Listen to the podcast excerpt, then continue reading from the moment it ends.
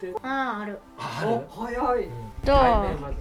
猫ピッチャーで曽西健二さんっていうのでなんかあの野球の漫画なんやけどなんかその主人公が猫でなんか猫がなんかピッチャーをするっていうので本格的な感じじゃなくてちょっと面白い感じもあるっていうのが面白い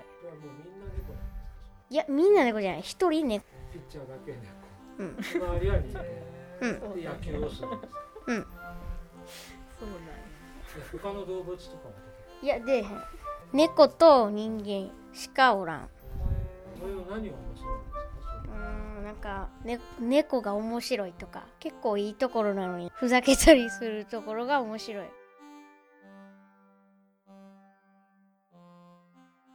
聴ありがとうございました。次回をお楽しみに。